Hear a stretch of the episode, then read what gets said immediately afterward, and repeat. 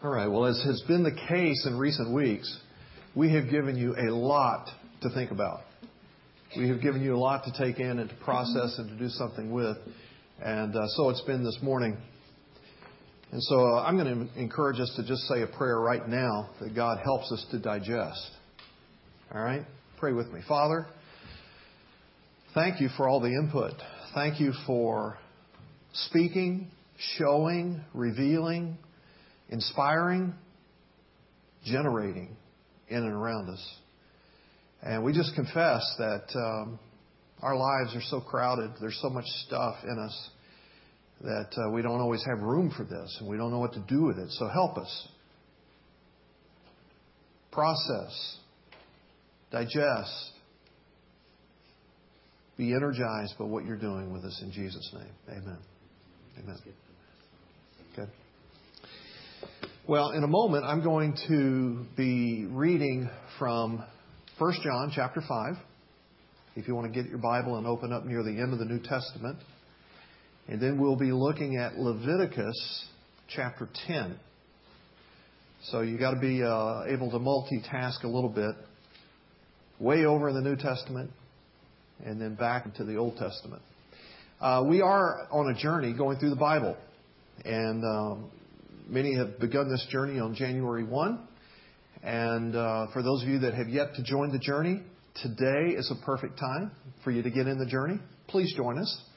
Uh, we have a reading plan that we're going by. You read just a little bit every day.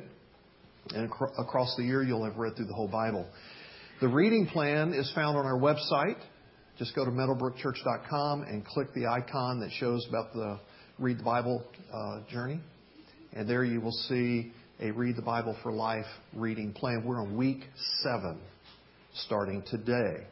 And I'm going to be sharing some thoughts with you that will help you navigate where you go through week seven. This is uh, some of the more challenging reading that you're going to have across the whole year. So let me say it to you this way. Um, in a lot of ways, it gets easier after this week. So if you start kind of getting into this week and going, oh my gosh, I don't know what I'm going to do, uh, it gets better. It gets easier. Uh, and one of the reasons why this week will be of some challenge to you is because we're going to be in the latter chapters of Exodus and we'll be into Leviticus, and there is a lot of law, a lot of rules, a lot of regulations. And at some point, you'll begin to uh, mumble to your what is, what, why am I reading this? Why is this important? How can this be any more irrelevant to my life than what it appears to be?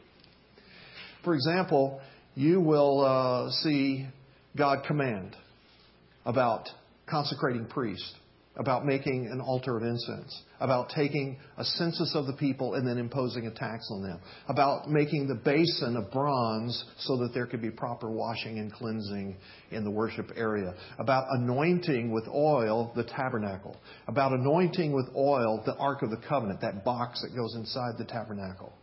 You're going to uh, see him call for a keeping of the Sabbath, and that's just a quick beginning.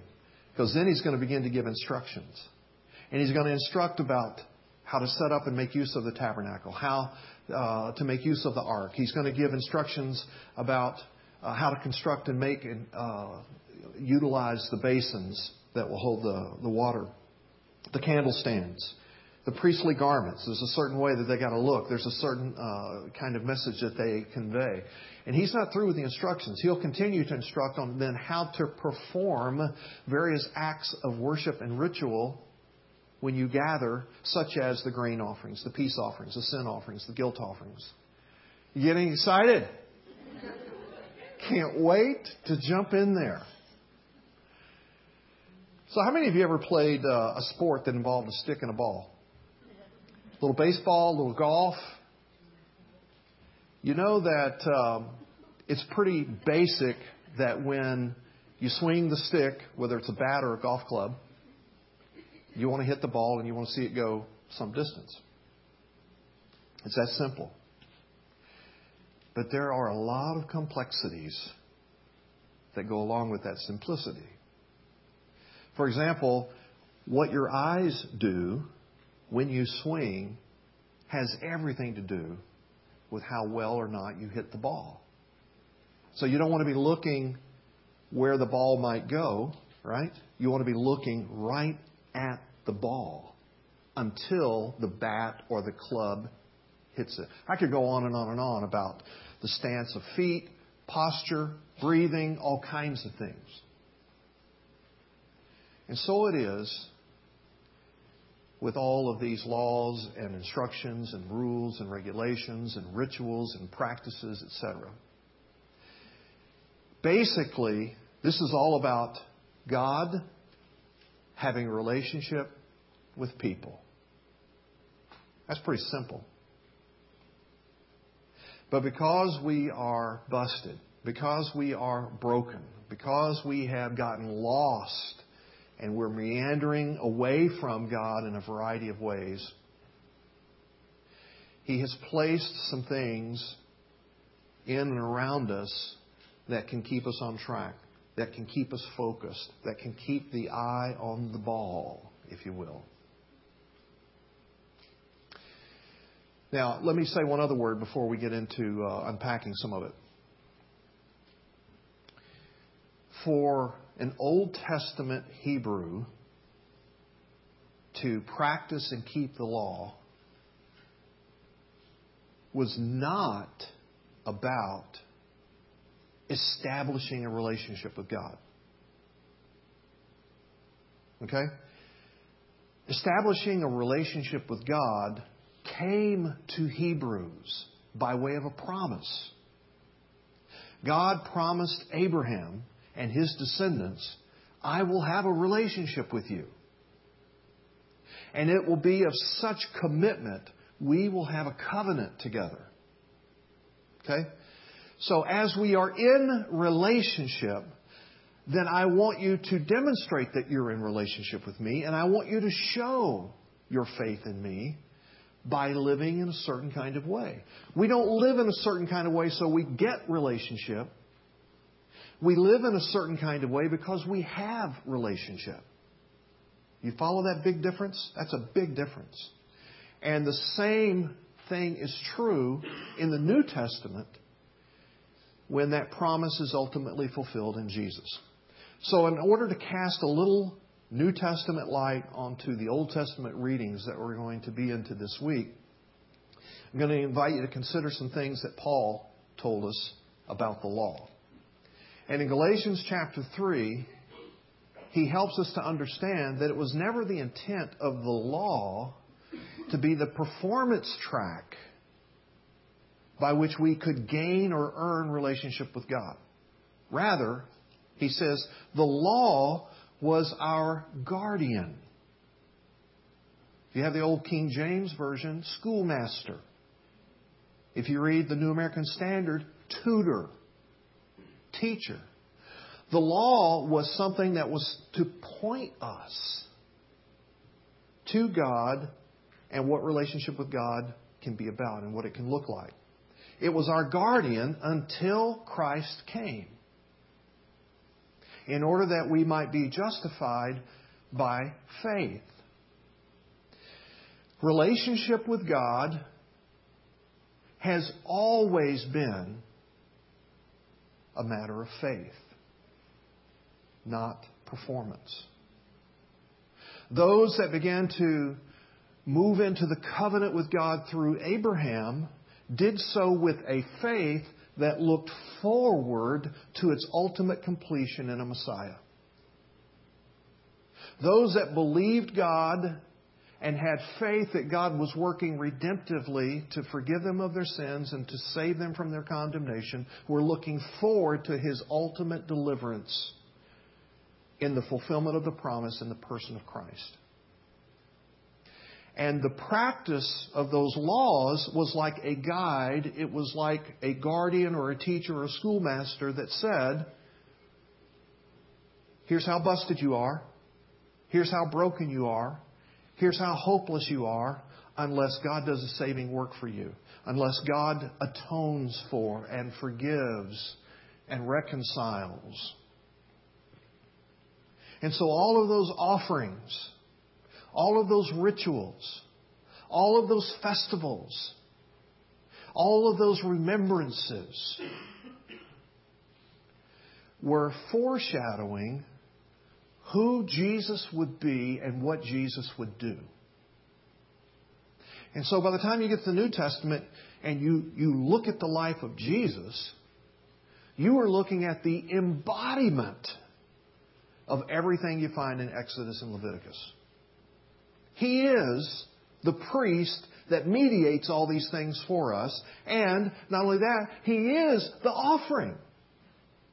He's the lamb that was slain. It's His shed blood that brings the remission and the forgiveness and the atonement for sin.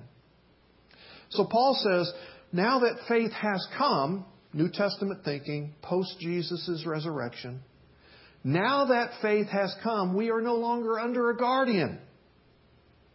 For in Christ you are all sons of God through faith.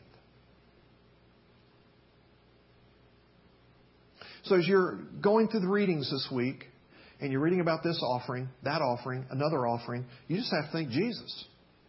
Jesus is that offering. Jesus is that sacrifice.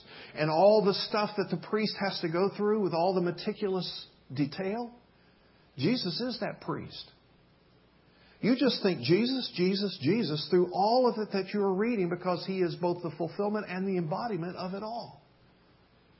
These are all tutorials pointing us to Jesus. Now, that brings us to 1 John.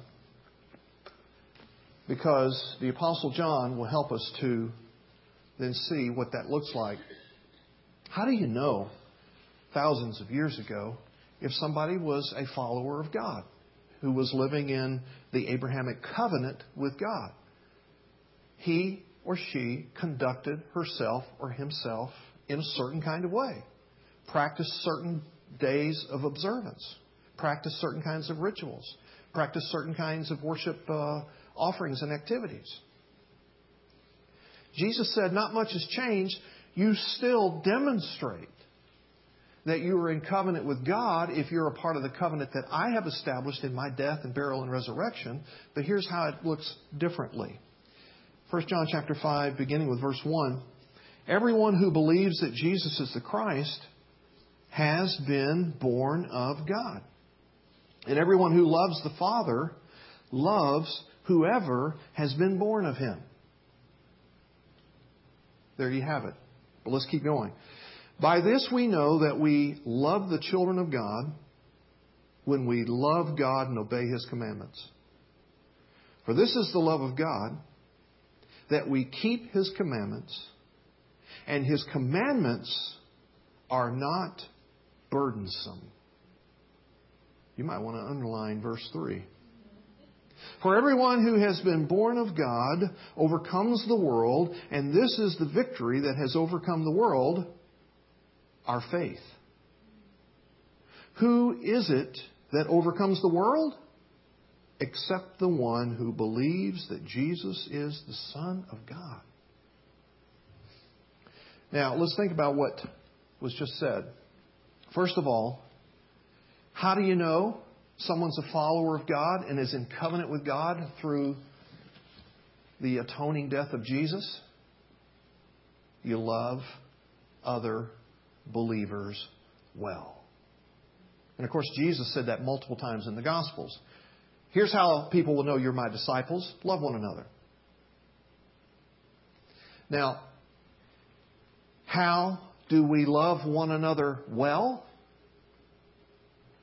John says you do that by loving God. How do we love others well? By loving God. He said, keep his commandments. We love others well when we love God and obey his commandments. Are you following me so far? I'm going to unpack it a little bit more.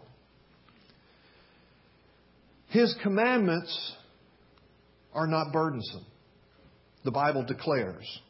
You say, that ain't congruent with my own experience. And there's a reason. Our lives are constantly bombarded with messages.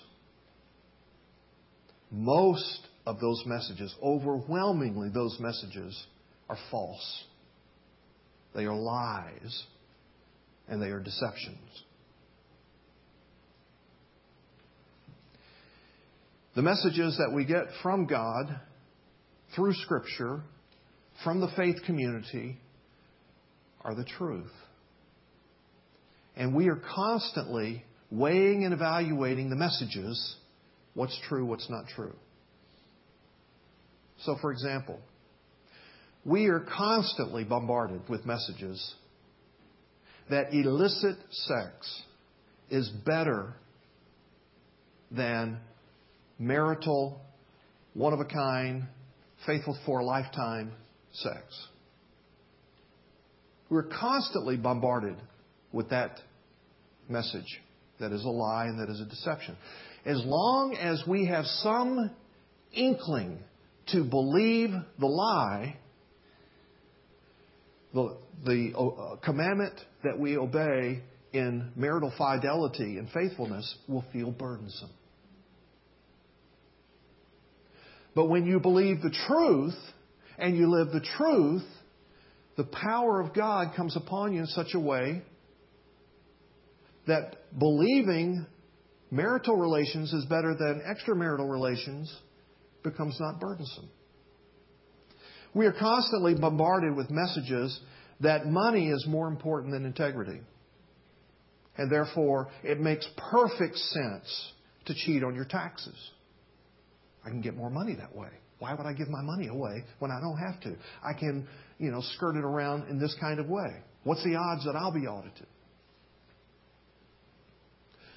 But if you believe something else is important, more important than money, it is not a burden, to be honest, on your taxes.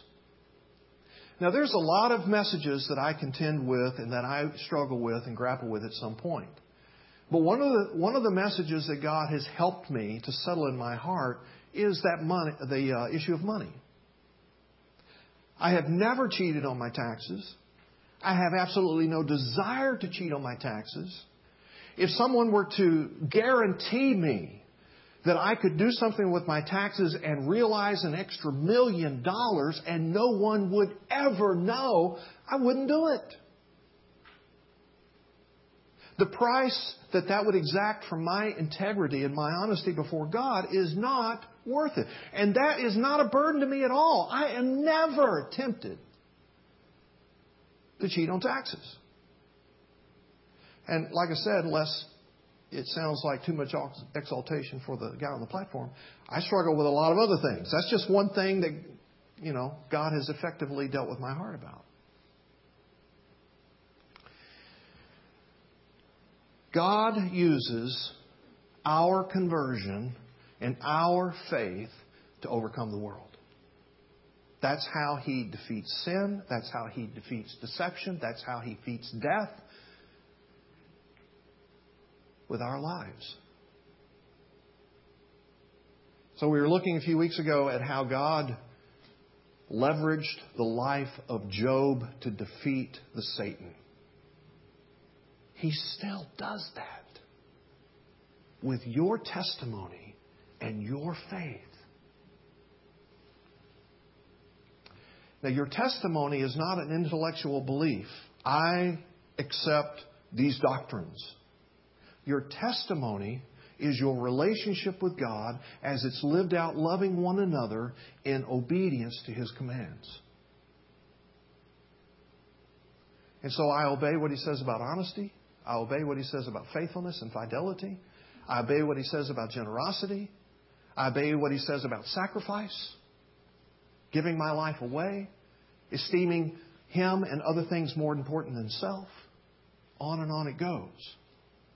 And the longer we live in the truth and are set free by the truth, the less burdensome the laws and the rules and the regulations are that we obey. Does that make sense? You get what I'm talking about? Maybe not. And, and honestly, I'm glad that you're not saying, oh, yeah, yeah, I get it, if you don't. So this is an important week for you because as you're reading, you're not only going to want to take in the information what's a grain offering? What's that grain offering all about? But you want to pray. God, show me Jesus in these things. Show me how all of this is fulfilled in Jesus. Show me how that now as I follow Jesus, you are seen by a blind and deceived world, and thereby their certain and uh, incumbent death is being overcome by my testimony and by my faith. Okay. Here's what we're going to gain as we practice obedience.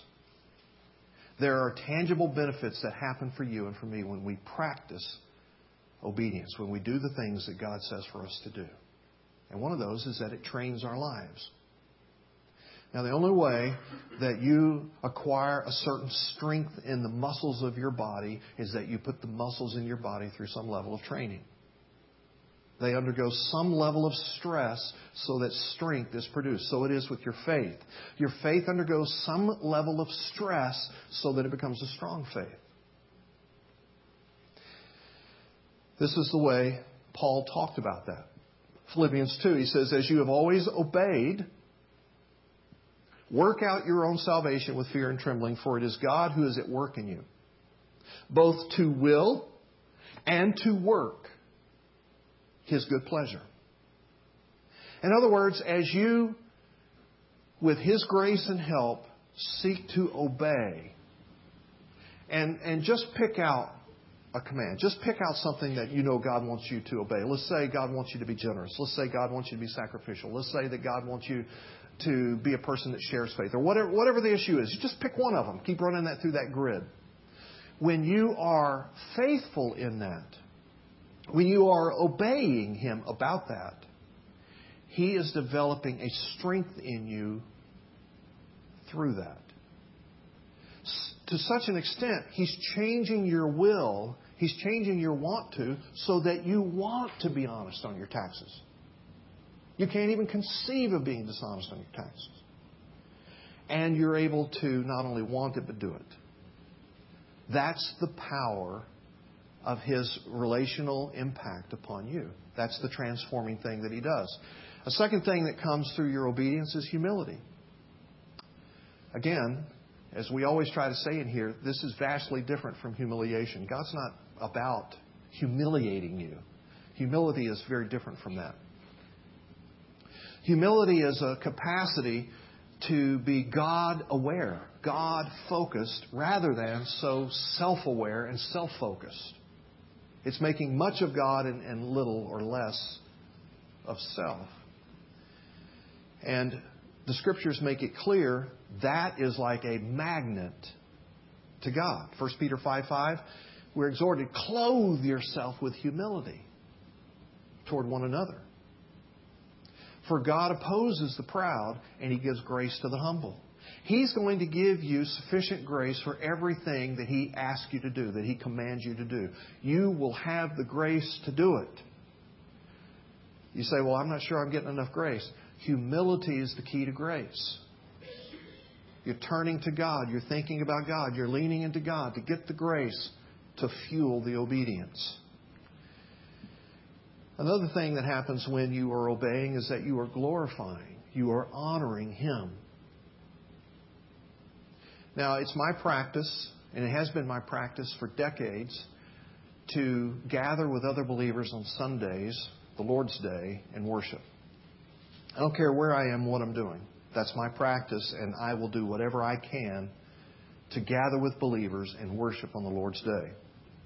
And not a few times I've been away with family or friends on a vacation. It's Sunday, and it's my practice to go gather with believers and worship. It, everybody else may not feel that same way. In fact, sometimes they want to take a vacation from gathering with everybody else and worshiping. Fine. You do that if you want to. I'm going to take the car. I'm going to go away for an hour. I'm going to gather with some believers in whatever city that we're in, and I'm going to worship, and then I'll be right back, and don't worry about it. When people notice some of the practices that are about my life, regular worship, regular gathering with believers. I have a small group that I get with every week, and, and I say no to every other commitment on that particular week. I constantly get asked for meetings by the community groups that I'm involved in, and a lot of them follow my, my group night, and I constantly say no. And when they ask me what's up, I tell them I've got a commitment to a small group where we're learning to walk with Christ well. And so on it goes. It points to Him, honors Him, glorifies Him, shows deference to Him, that He's more important in my life than some of the other things. Uh, the same kind of thing when our kids were coming up and they were, you know, neck deep into sports, with, which meant we were neck deep into sports, and a lot of that stuff would happen on Sundays. We said no to a lot of things on Sunday for purposes of honoring God. 1 Corinthians 6, 19 and 20 says it this way Your body is a temple of the Holy Spirit within you. You are not your own, for you were bought with a price. So glorify God in your body. Your body's what people can see. Your body's what goes around with you everywhere that you go. So the things that your body is doing and conducting and engaging, let it happen in ways that honor Him. And friend, obviously, there are certain activities that you can do with your body that don't honor Him. And so Paul said, as you're obeying Him, you're learning to glorify and honor Him with your body. And as you obey, it also has this benefit it brings about an appropriate level of responsibility. We have responsibility, but we don't have all the responsibility. God has a lot of the responsibility. And so when we are obeying Him, it brings about appropriate responsibility. And I wanted to reflect on that with you for just a moment. If you had your Bible open to Leviticus 10, just look back a page to Leviticus 9 because we're going to read Leviticus 10 in just a moment. But in Leviticus 9, uh, there's a lot of verses talking about um, a certain worship practice happening a certain kind of way, and there's all kinds of steps and, and everything that's involved in that. Um, and so Aaron is being careful to do this, do this, do this, do this. I'm not going to go through all that. Pick it up at verse 22. So then Aaron lifted up his hands towards the people and he blessed them. And he came down from offering the sin offering and the burnt offering and the peace offerings. And Moses and Aaron went into the tent of meeting. And when they came out, they blessed the people, and the glory of the Lord appeared to all the people, and fire came out from before the Lord and consumed the burnt offering and the pieces of fat on the altar. And when all the people saw it, they shouted and they fell on their faces. That's what I'm talking about appropriate responsibility. What was Aaron's part in all of Leviticus 9? To do the sin offering, the burnt offering, the grain offering, the peace offering, and that all those happened with all the minutiae of detail. That was his responsibility. Was it his responsibility then to bring the fire of God? He couldn't do that. Only God can bring the fire of God. See, that's kind of the deal here right now in this moment. My responsibility is to prayerfully consider biblical text that I'm going to teach on a given Sunday, and I work and I study and I pray and I prepare and I write and I do whatever I can to bring it to you as best I can. That's my responsibility. It's then God's responsibility by His Holy Spirit to take the same words that I say to a hundred people at one time and to empower it to make sense to a hundred people that are at a hundred different places in life with a hundred different kinds of circumstances, with a hundred different issues, so that, you know, often when we walk out of here, five different people will say, well, you've been reading my email? You know what's going on in my life? How could you speak so specifically? And eh, all five of those heard something different. That's the only hope that goes with biblical teaching is that God's Spirit will then take what one guy on a platform says and implement and apply it to different hearts at the same time. Same thing with your witness, the same thing with your generosity. You, you have a responsibility to do a piece, but then God has a responsibility to do something with what you did. It's appropriate responsibility. And then the last thing I'll say to you about obedience is this. When you are being obedient, it brings about an appropriate fear of the Lord.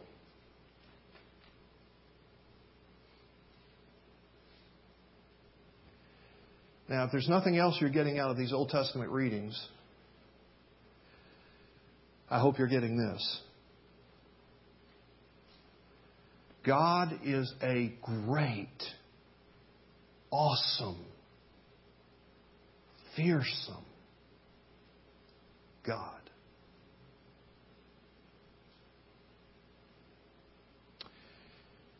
And it is because of grace and mercy that He allows us to know Him, to draw close to Him, to have some expression or some experience of even friendship. But that does not mean God is our buddy. God is our pal. And we can just kind of hang around with Him and treat Him like we do a buddy. He's still God. And a moment ago, when I read to you the verse from Philippians, Paul said, Everything that God's working in you, work that out. And what were the words that he said? In fear and trembling. Because even though His grace allows us access to His throne, and even though the price paid on the cross by Jesus allows us to be able to commune and to communicate with Him, He is still a holy God.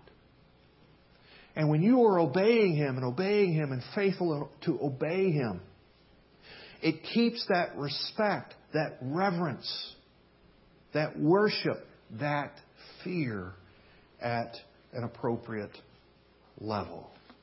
Chapter 10 of Leviticus Aaron's sons, Aaron the high priest's sons, were also priests, and they were doing the priestly duties in uh, the tabernacle and in the gathering of worship. Now, Nadab and Abihu, the sons of Aaron, each took his censer and put fire in it and laid incense on it and offered unauthorized fire before the Lord, which he had not commanded them.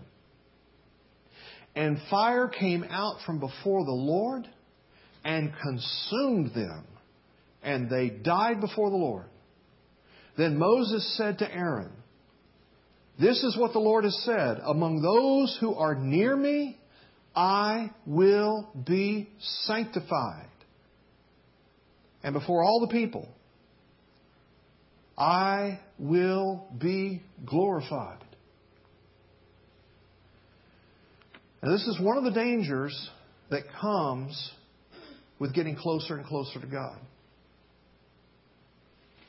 Is that familiarity can breed contempt. And you can get so familiar with the book and with the offerings, with the worship, with the acts of service. You can get so familiar with that that you can do that in a way where it's more about you than it is about Him.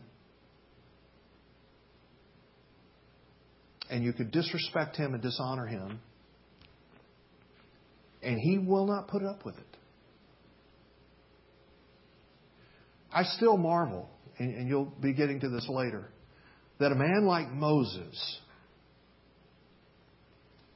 who arguably knew God better than anyone until the time of Jesus.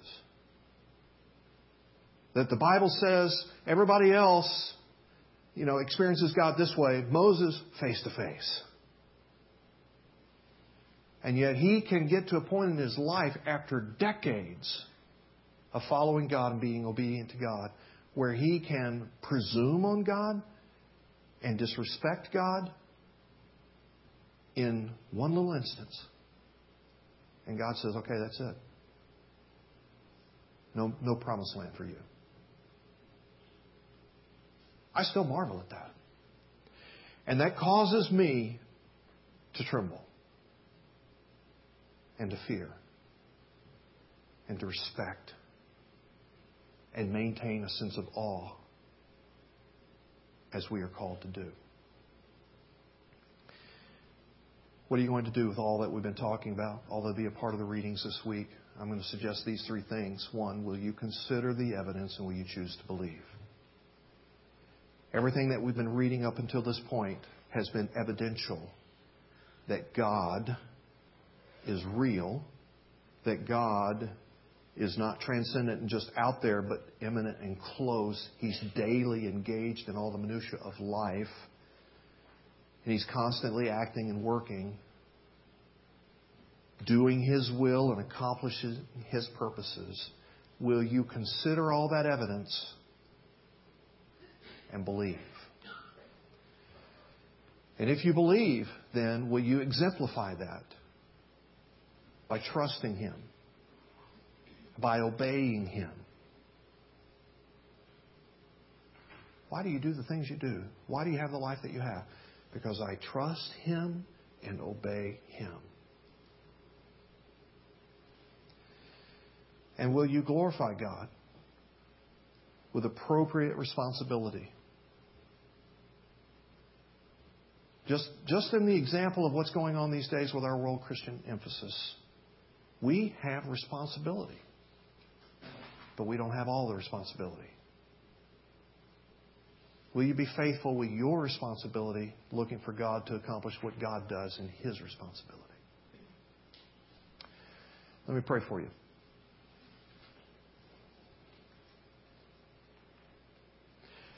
Father, again, so much information, so many things to think about in our crowded minds and in our crowded hearts. And we just pray by the power of your Spirit that you'd make room in us to consider your word. Make room in us to consider your will and your ways. And empower and grace our hearts